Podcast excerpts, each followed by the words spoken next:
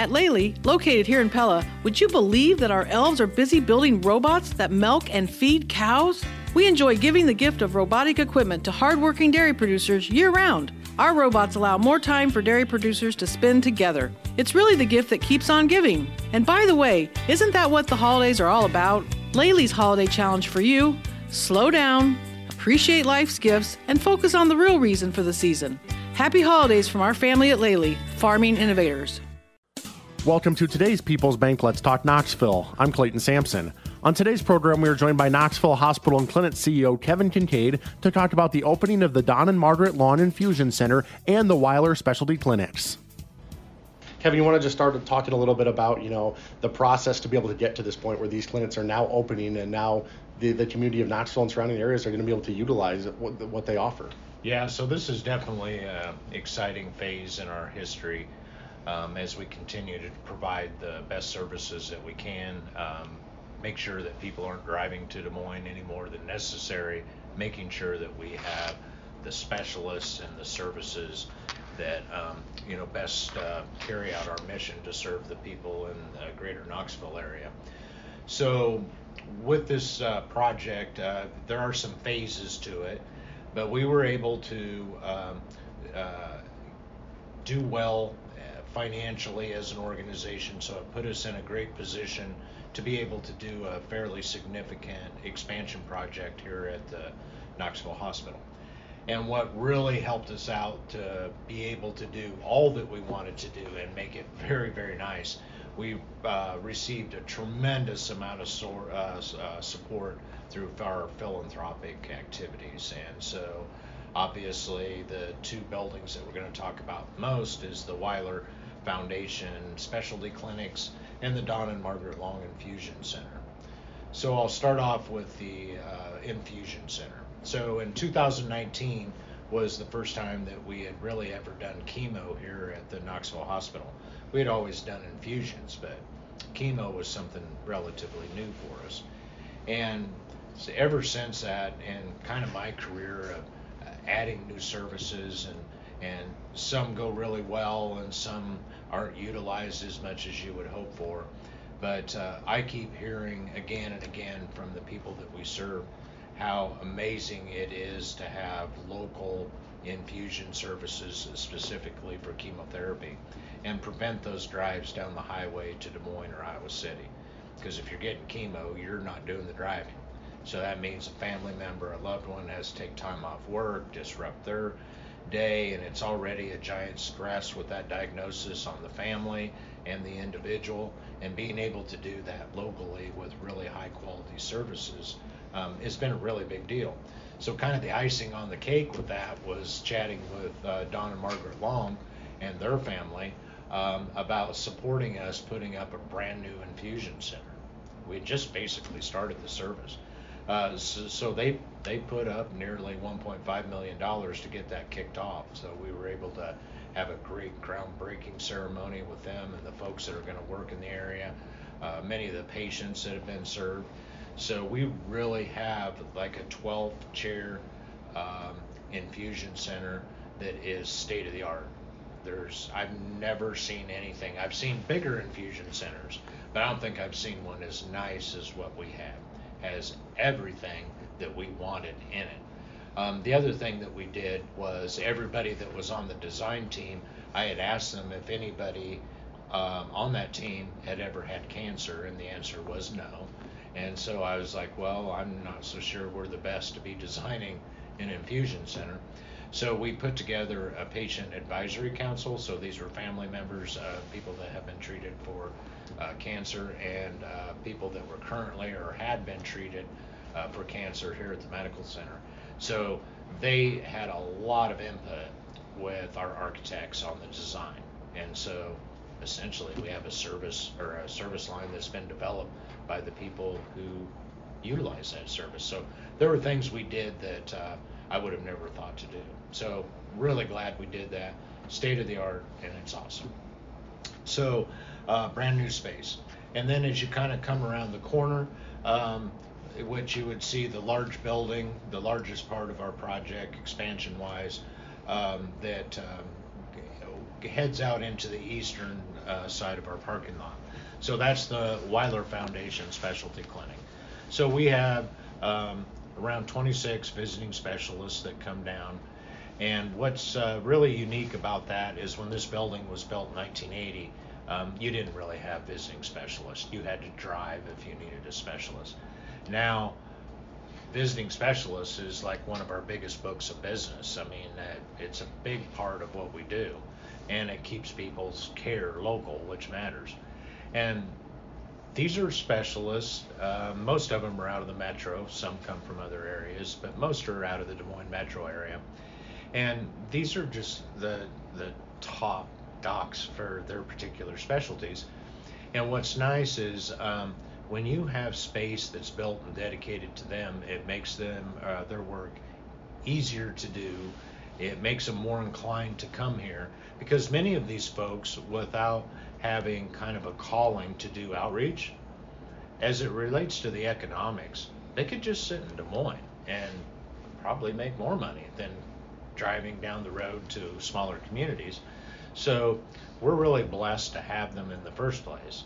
But then to be able to build a building uh, that's dedicated to the kind of services that they provide, and again, state of the art, beautiful, everything is just set up just how we wanted it because of the huge support that we received from the Weiler Foundation. Um, they made a $5 million commitment, which is a historic number in this community. Uh, really allowed us to do this building first class and um, that is a very attractive thing for uh, to have these visiting specialists come down.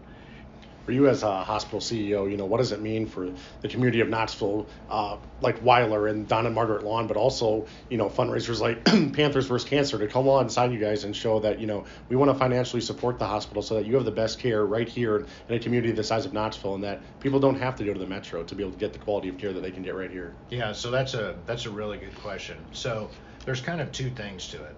That kind of support in the economic environment where healthcare finds itself, where um, inflationary pressures, trying to keep up with technology, because if you hold this view that we're not going to provide the service unless we can do it as well as anyone else.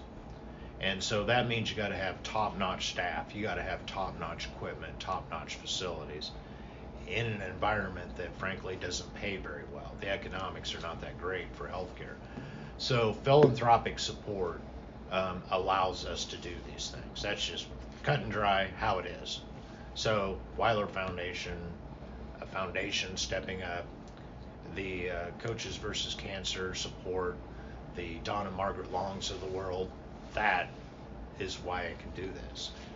And then um, on the personal side, for me is it's it's amazing when somebody puts that kind of trust in us. They can do a lot with their resources. I mean, um, these these are funds that were. Uh, just think of what the people did and the time and hours that they put into Coaches versus Cancer, or Don and Margaret Long's career, or making paving equipment. A lot of hard work went into that, and for them to pick us to be one of their targets of how they wanted to uh, improve our community um, makes me obviously feel well. Um, it's uh, a little bit of pressure, like I don't want to screw it up.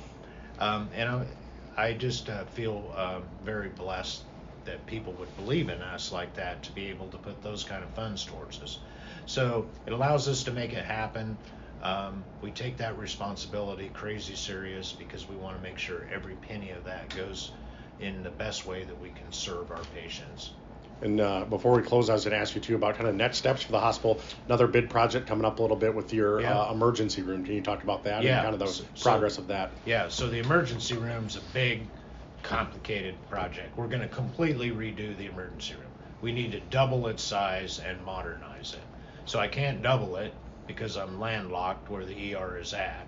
So I had to move the laboratory. So the laboratory is moving here in about a week. So in about a week's time, the laboratory will be moved into a new location. So what we're going to do with the uh, emergency room, first and foremost, is now this is the project where we're remodeling the house that we're living in. So there's going to be a lot of public information about how to get into the emergency room, the entrances will change, but at the end of the day, we'll have a brand new state of the art, beautiful emergency room. The big things that we're going to get is more um, uh, staff and provider work areas. We're woefully un- under undersized. We're half the size of what we should be, and so we're going to take care of that, make it a great place to work. Um, then, kind of what's even more important to that is serving patients. So we're going to have more private treatment rooms, so we can really focus on a person's privacy when they come into our emergency room. Have more private treatment spaces. And then within those private treatment spaces, we're going to have two that are specifically designed to help us with mental health patients. We have mental health patients on a regular basis, and some of these folks are suffering um, uh, a great deal. And so we need to create an environment that keeps uh, them safe and our staff safe. So there's modern designs now for mental health rooms, and we're going to have that. So that's uh, basically a uh, brand new top to bottom emergency room, but it'll be done over phases. But that's uh, that's going to be a um, a really great addition to the medical center. Probably be done about a year from now. Kevin, before we wrap up, any final thoughts about um, just all the exciting things going on about Knoxville Hospital and Clinics and, and the new openings of the centers that you have? Yeah, it's a bit unusual to be able to do this in today's climate. Like I said, I cannot do it without the philanthropic support. Just none of this would have happened. The other thing is, is that you know when I talk to new employees every time, and when we have employee forums, we are not a county facility. We provide, or we are provided no tax support. We're a private organization.